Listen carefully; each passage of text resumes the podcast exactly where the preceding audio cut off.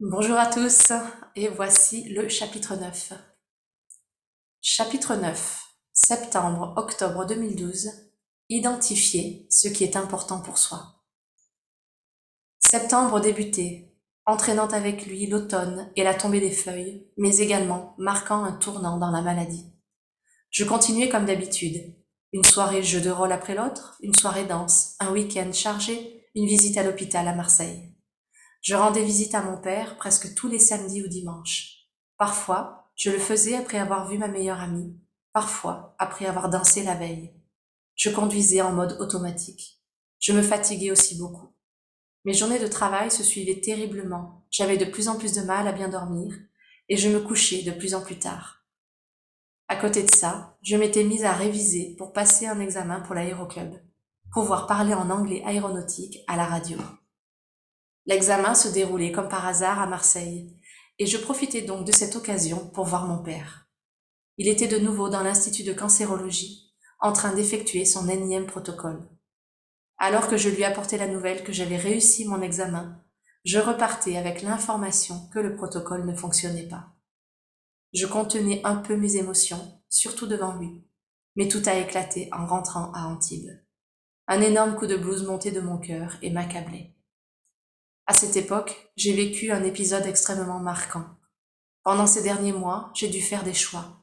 Aller à Marseille ou faire des soirées-jeux. Je décidai de diminuer doucement ma présence avec les copains. Et les soirées-jeux se déroulaient donc sans moi. La vie continuait à côté. Pourquoi se serait-elle mise en suspens?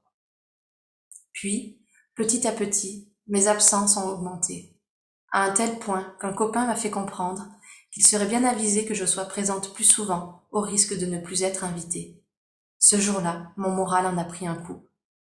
Je ne lui en voulais absolument pas, il faisait partie de ceux, proches, à qui je n'avais rien dit de peur de voir son regard changer. Je lui ai rétorqué que cela n'avait pas d'importance, car bientôt je n'aurais plus à m'absenter. Ce serait bientôt fini. Certains ont compris cette allusion, d'autres non. De mon côté, cette remarque a eu un effet incroyable. Elle m'a fait prendre conscience des choix que je faisais et m'a renvoyé un miroir de questionnement.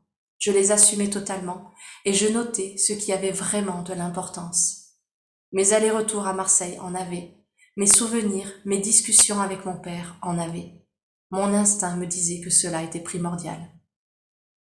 Mon père me poussait encore et toujours à chercher un appartement. Il me demandait si mon travail me plaisait. Nous avions des propos extrêmement profonds et pourtant j'ai aujourd'hui occulté la plupart d'entre eux.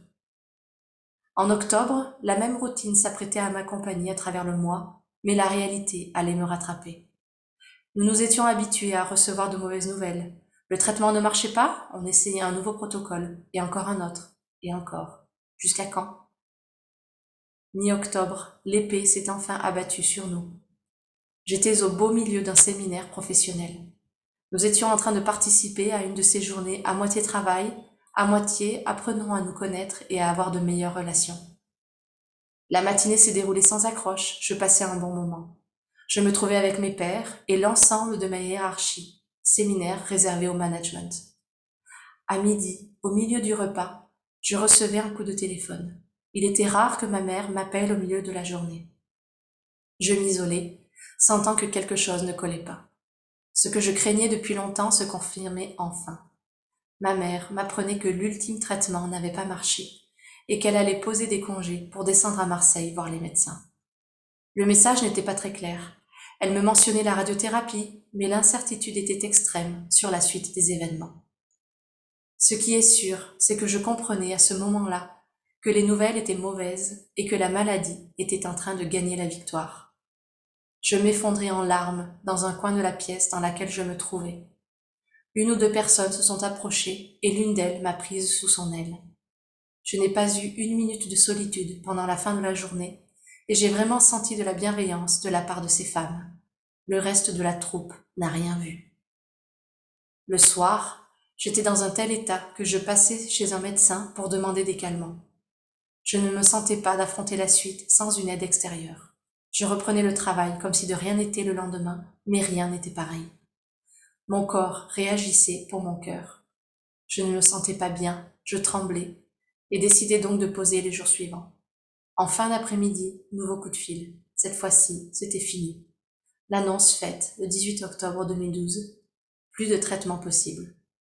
Mon père ne guérirait pas. Le lymphome était trop agressif. Des rayons étaient envisagés, mais cela ne ferait que davantage de mal à mon père. Le samedi, je remontais encore à Gap. Cette fois-ci, ma sœur et mon frère se trouvaient déjà là. Ils étaient venus en urgence de Paris. Le branle-bas de combat, ou plutôt le branle-bas d'être ensemble pour faire face à la situation. La famille dans sa beauté pure. Un pilier pour nous, dans les joies, mais surtout dans les coups durs. Comme si sur Terre, nous ne pouvions être qu'à un seul endroit, là où mon père et ma mère nous attendaient. Mon père était rentré à Gap et il y resterait le temps du dernier pseudo-traitement, un cachet dans lequel certains de nos espoirs étaient fondés. De mon côté, je ne mettais pas trop d'espoir dans ce dernier recours. Je sentais au fond de moi que l'issue ne serait pas celle que nous voulions tous. Je devais sûrement anticiper et instinctivement préparer la suite, car je commençais à prendre des rendez-vous chez une psychothérapeute la semaine d'après. Personne n'était au courant, je m'y rendais à la pause déjeuner. J'ai mis un certain temps avant d'accepter de demander de l'aide à une personne extérieure, mais je sentais que seul un regard neutre pouvait m'apaiser. Il m'a fallu beaucoup de courage et de volonté pour appeler et prendre ce premier rendez-vous. Je n'osais m'avouer que je n'arrivais pas à affronter cela toute seule. Je me considérais faible d'avoir recours à cette solution, et par-dessus tout, j'avais peur du jugement des autres, ce jugement cruel lorsque je dirais que j'avais dû voir une psy. Je ressentais une pression de la société qui me forçait à vouloir être parfaite tout le temps, forte tout le temps, à ne pas montrer mes faiblesses, à ne pas accepter de devoir demander de l'aide. La première séance, je pleurais pendant 45 minutes, comme si toutes les larmes de mon corps et de mon cœur, accumulées depuis presque un an, pouvaient enfin s'exprimer et ressurgir comme si mon âme pouvait enfin exprimer son mal-être, laisser échapper ce poids que je portais depuis tout ce temps, cette peur ancrée en moi qui s'était révélée vraie. Je retournais à mon travail de chef d'équipe, lessivé, fatigué, l'âme ailleurs, le mental présent, je restais fidèle à moi-même. Mais j'informais enfin ma chef de la situation et lui exprimais mes difficultés personnelles. La veille de cette journée d'introspection, j'ai retrouvé une amie de longue date, une de celles avec qui nous nous retrouvions une fois par an pour faire un point, et c'est comme si l'on ne s'était jamais quitté. Cette personne a été une bénédiction car elle n'était que positif et motivation. Je pouvais lui exprimer mon état d'âme et elle ne me renvoyait que bienveillance et amitié. Elle était là, tout simplement. Elle ne m'a rien dit de particulier, elle n'a pas essayé de me rassurer, ni de me prendre en pitié. Elle me montrait juste qu'elle était présente et nous avons partagé des pensées sur la vie. Sans surprise, je passais les jours d'après à Gap. Nous étions tous les cinq, mais l'ambiance était différente de celle en août. Nous savions tous à présent que ces moments pouvaient être parmi les derniers. Nous voulions qu'ils comptent. Pourquoi attendre d'avoir de si mauvaises nouvelles pour réaliser à quel point nous nous aimions? Pour marquer le coup, nous sommes tous allés dans un bon restaurant nous y avons même demandé une photo à la serveuse, chose que nous ne faisions jamais auparavant. Mais cette photo est la dernière que nous ayons prise, où nous sommes tous ensemble, à peu près souriants, juste heureux d'être tous les cinq au même endroit. Le soir même, nous avions un conseil de famille, un de ces conseils où l'on parle de mort, de l'après quand mon père ne serait plus des nôtres. Cette discussion était à son initiative, il tenait à nous rassurer sur ce qui allait se passer, à faire comprendre à mon frère que tout se passerait bien d'un point de vue matériel et que nous n'avions rien à craindre. Il se préoccupait encore de ses enfants à ce moment-là, souhaitant que nous vivions notre vie pleinement, que mon frère fasse son stage comme prévu. Il nous a également fait part de sa dernière volonté, la montagne en faisait partie. Il nous a aussi demandé quels étaient les cadeaux qu'on souhaitait recevoir à Noël, chose qu'il ne faisait jamais aussitôt dans l'année. Le retour à Antibes a été très difficile. Comment faire pour vivre ma vie à ce moment-là? En arrivant chez moi, je me suis mise devant mon ordinateur et j'ai écrit à une dizaine de personnes, des amis très proches. Je leur ai exprimé les dernières nouvelles et la manière dont je me sentais. Coucou, ce week-end, je suis remontée à Gap pour la énième fois en peu de temps. Nous avons eu une espèce de conseil de famille à tous les cinq, où les tabous ont été levés. Voilà, c'est officiel. Il n'y a plus de guérison possible pour le cancer de mon père. Je n'ai plus de problème à dire ce mot. Je m'exorcise. Ne t'inquiète pas, je garde le moral. Il y a des moments difficiles. Il y en aura de très durs dans les prochains semaines, mois, années. C'est un peu ça le plus terrible, l'échéance. En ce sens, il est toujours traité pour repousser l'échéance le plus loin possible. À ce titre, j'envoie ce mail pour te dire que tu comptes beaucoup dans ma vie, même si on se voit plus ou moins souvent pour t'annoncer qu'il risque d'y avoir des moments où je solliciterai ton aide, pour m'excuser pour les sautes d'humeur que je risque d'avoir dans les prochains. Enfin bref, ce week-end marque un tournant dans cette épreuve, mais je tiens à te rassurer dans le sens où je tiens le bon bout. J'ai envie de crier, j'ai envie de frapper quelqu'un, mais par-dessus tout, j'ai une soif de vie. J'ai la rage, encore plus qu'avant, et je compte bien en profiter pour continuer à vivre et à emmagasiner plein de souvenirs. Désolé pour ce mail qui va sans doute te paraître très bizarre, voire un peu flippant, mais ce n'est pas grave. J'ai envie de partager cet accès de folie et de sentimentalité. Gros bisous, Marion. Voilà, voilà ce chapitre 9. Ce chapitre 9 qui amorce la fin euh, du combat de mon père hein, contre la maladie. Je pense que vous vous en rendez compte. Euh, voilà, il reste un chapitre. Le chapitre 10, c'est le chapitre euh, où mon père perd, mon père transitionne. et donc, les deux chapitres qui, qui, sont actuels, donc le chapitre 9 et le chapitre 10, sont assez chargés émotionnellement par, par bah, ce qui se passe. Euh, c'est assez intéressant. Je, je, je, fais une aparté maintenant parce que c'est beau. Euh, je me rends compte que donc ce chapitre 9 et ce chapitre 10 que je suis en train d'enregistrer aujourd'hui, donc nous sommes le 16 mai, j'enregistre le chapitre 9 aujourd'hui. Euh, chaque chapitre est enregistré une fois par semaine et c'est assez intéressant comme la fin de ce cycle, en fait ce cycle où mon père euh, eh bien transitionne euh, et part, eh bien euh, coïncide complètement en termes de chapitrage, coïncide complètement avec le fait que je pars de l'appartement qui m'a accueilli euh, pour euh, transitionner moi aussi dans ma vie après le décès de mon père. C'est c'est c'est une coïncidence, c'est pas une coïncidence, c'est tellement fort. Je, si j'avais vraiment voulu le faire, c'est-à-dire faire en sorte que les chapitres tombent pile euh, à ce moment-là, je n'aurais pas réussi. C'est pour vous dire à quel point les, les signes et ce qui nous arrive dans nos vies euh, sont très symboliques également. On peut vraiment avoir plusieurs lectures à ce qui se passe dans nos vies. Là, donc, je, parle du chapitre 9, où, le chapitre 9, c'est identifier ce qui est important pour soi. C'est exactement ce que je suis en train de faire en ce moment, en train de faire mes cartons de déménagement, et donc d'identifier ce qui est important pour moi, de laisser derrière moi, et, euh, et ce qui est important pour moi de prendre avec moi pour continuer sur ma prochaine étape. Euh, voilà, donc ça c'était un premier, une première aparté que je voulais faire par rapport à la synchronicité euh, de la de l'enregistrement et puis de la publication de ces chapitres qui arrivent, donc chapitre 9 et chapitre 10. Euh, c'est un chapitre en fait où beaucoup de choses éclatent, on va dire, on va dire ça comme ça. C'est-à-dire que la vérité est, révélée. plusieurs vérités sont révélées. La, la vérité, en tout cas la réalité est révélée de mon père, ça y est, les, protocoles ne fonctionnent pas et c'est fini en fait. Il n'y a pas de protocole euh, qui marche. Euh, il n'y en a aucun qui marche et donc, euh, eh bien, c'est de se rendre compte et de prendre l'information que d'un point de vue, en tout cas, médecine allopathique, ça marche pas. Ça marche pas et, au contraire, là, mon père est en train de, péricliter, de diminuer et, donc bah, l'épée que, je ressentais sur moi depuis un certain moment tombe. Cette, cette nouvelle qui est que euh, il n'y a pas de traitement euh, possible. Donc ça, c'est une première, première chose, c'est comment on le vit. Eh bien, on le vit dans le sens finalement de, ok, eh bien maintenant qu'on a cette nouvelle-là, qu'est-ce qu'on peut faire? Qu'est-ce qu'on peut faire ensemble? Qu'est-ce qui est important pour nous?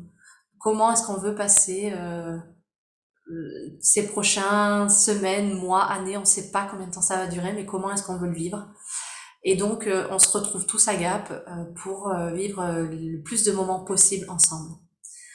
mon père décide également de, de, faire, de réunir ce conseil de famille et de, de, de, poser les choses, en fait, de les dire, d'arrêter de nier ce qui est là et de juste accepter ce qui est là euh, et puis poser les choses. Donc mon frère qui, euh, qui était en études, tu pourras partir euh, faire ton stage à l'étranger, t'inquiète pas, financièrement c'est ok, tout va bien se passer. Euh, les dispositions vis-à-vis -vis des potentiels obsèques sont prises. Donc vraiment c'est une discussion qui est voilà, on parle de la mort, quoi. On parle de, voilà, je, je peux, je vais mourir, je ne sais pas exactement quand, ça, ça peut être dans quelques semaines, dans quelques mois, dans quelques années, en tout cas, je vais mourir, et donc voici les dispositions à prendre, voici ce que j'aimerais que vous fassiez. Euh, là, moi, à ce moment-là, euh, je vois, je vois ce qui est important pour moi, et je vois, en fait, les choix que j'ai fait auparavant, et je vois les choix que je suis en train de faire, et lesquels importent. Et, euh, et, tous les choix, les, tous les questionnements que je me posais au, auparavant, maintenant non, sont encore là. J'ai toujours ces questionnements, mais je les fais de plus en plus en conscience. Je les fais de plus en plus en étant maître, on va dire, responsable des choix que je fais et j'assume les conséquences des choix que je fais. Une des premières conséquences que j'assume, un des choix que j'ai fait, ça a été de ne pas parler de cette situation à mes proches et à mes amis par peur du jugement. Qu'est-ce qui se passe? Ils sont pas au courant. Évidemment, je ne leur en parle pas, ils ne sont pas au courant. Et donc, euh, le, le, la bienveillance, le euh, l'accueil en fait du fait que je, je m'absente de plus en plus, que je suis de plus en plus fatiguée, ils n'ont pas la compréhension de ce qui se passe en fait pour moi. Euh, et donc, euh, il y a une lecture qui est biaisée par rapport à, euh, à la situation dans laquelle je suis. Et donc l'exemple le plus typique, c'est cette fameuse, ce fameux épisode où euh, je suis dans une soirée jeu. Et puis effectivement, je m'absente tellement, tellement, tellement souvent que je ne peux plus assister à ces soirées jeux. Et c'est des soirées qui ont, qui ont des continuités en fait, c'est-à-dire que on est présent à une et puis comme c'est toute une histoire qui se crée, euh, il, est, il est important, en tout cas c'est bien d'assister à plusieurs soirées euh, d'affilée pour pouvoir continuer le fil en fait de la, du jeu et de l'aventure. Le fait que je m'absente, ça met effectivement en, en, porte-à-faux, on pourrait dire, mes amis, puisque euh, ils se retrouvent avec euh, une personne du jeu, un personnage qui n'est pas là. Tout aurait pu être parfait si j'avais exprimé en fait pourquoi je m'absentais. Il y aurait eu une, information de compréhension.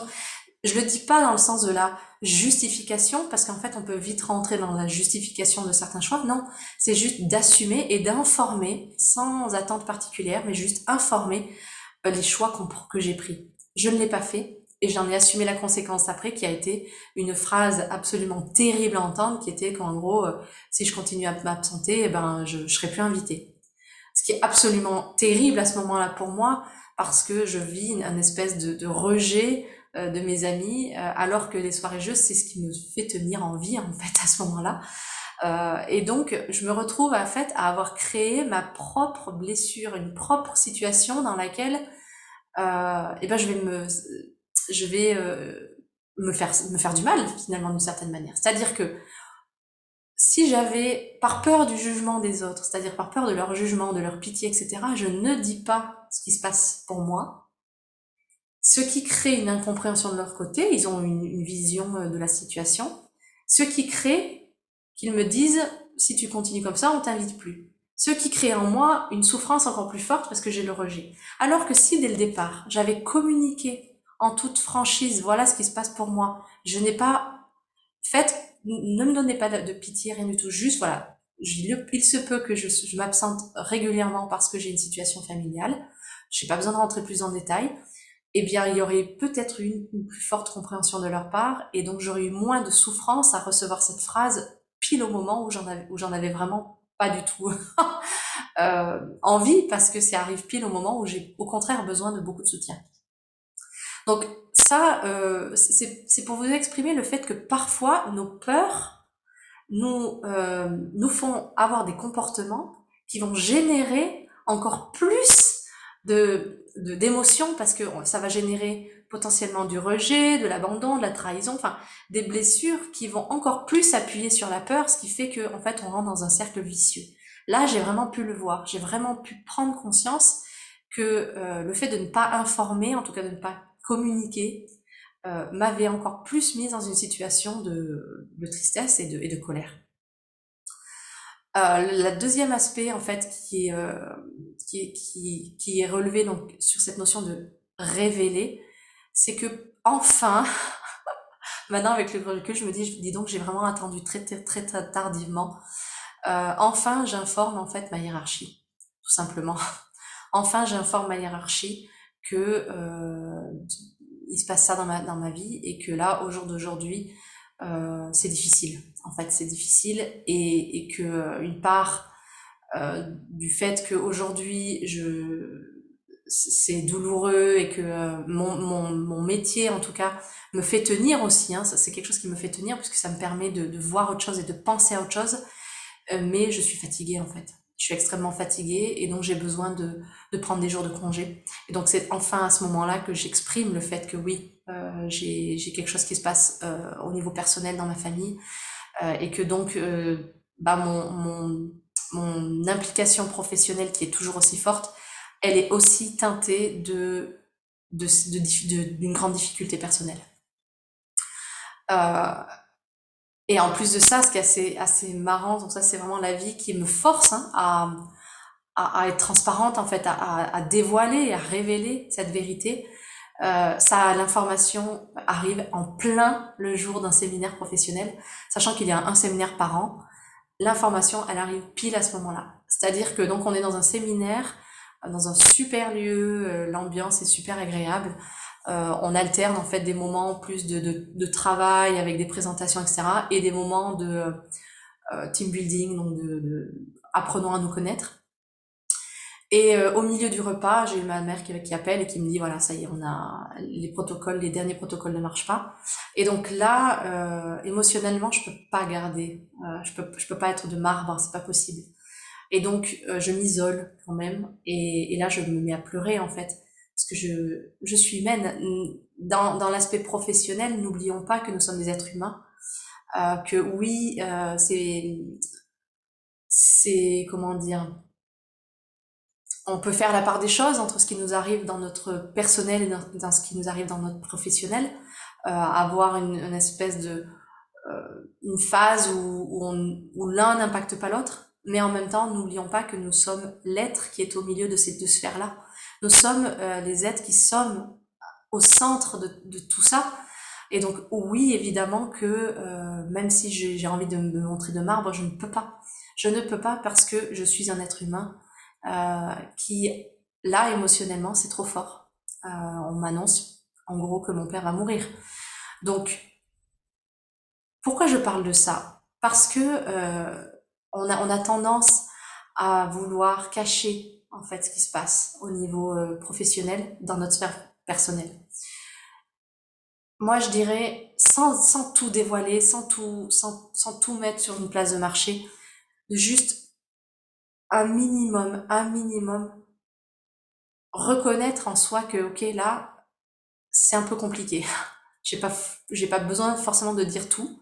Pourquoi?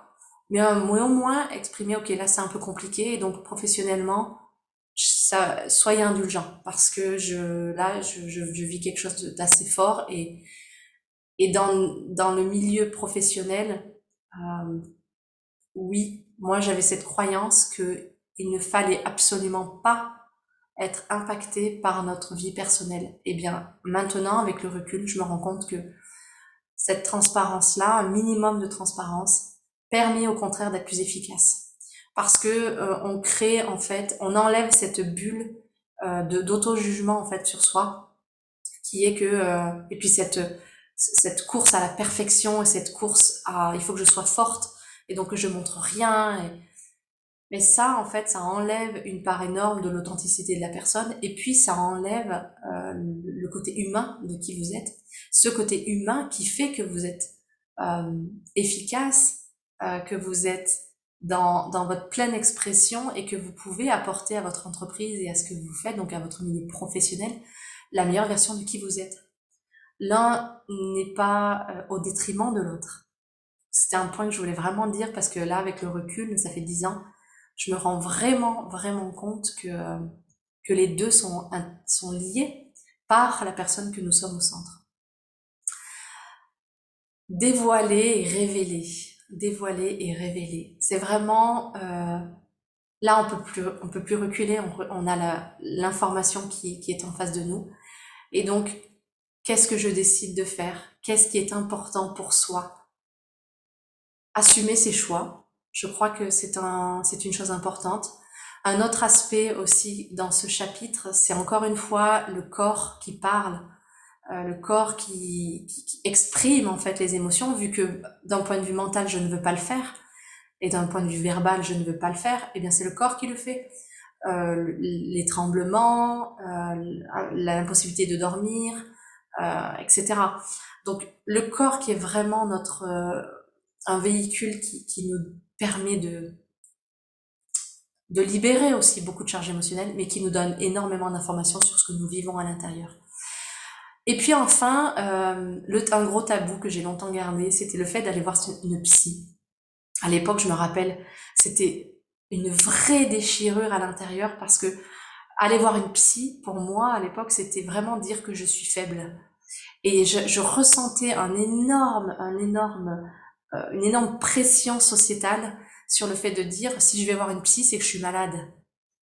Alors que pas du tout. En fait, être, être dans le fait de demander de l'aide dans une situation pareille et dans toute situation où émotionnellement on a besoin de soutien et d'un soutien neutre de quelqu'un qui n'est pas dans l'histoire, en fait, ça a été salutaire. Pourquoi? Parce que j'ai pu enfin euh, laisser couler toutes les larmes, toute la pression que j'avais accumulée à l'intérieur de moi. Et cette personne n'était pas dans le jugement, donc j'ai pu être écoutée par quelqu'un de neutre qui ne jugeait pas et, et juste être dans mon authenticité vraie d'une femme multifacette, c'est-à-dire une femme qui sait être forte dans une majorité de cas et qui là a juste besoin d'être faible a juste besoin d'être vulnérable. Et c'est même pas de la faiblesse, c'est au contraire, c'est de la vulnérabilité. Et être vulnérable est une très très très grande force parce que ça nous permet d'aller au-delà des apparences, au-delà des, des, des couches qu'on se met pour se protéger et d'aller atteindre en fait qui nous sommes vraiment à l'intérieur.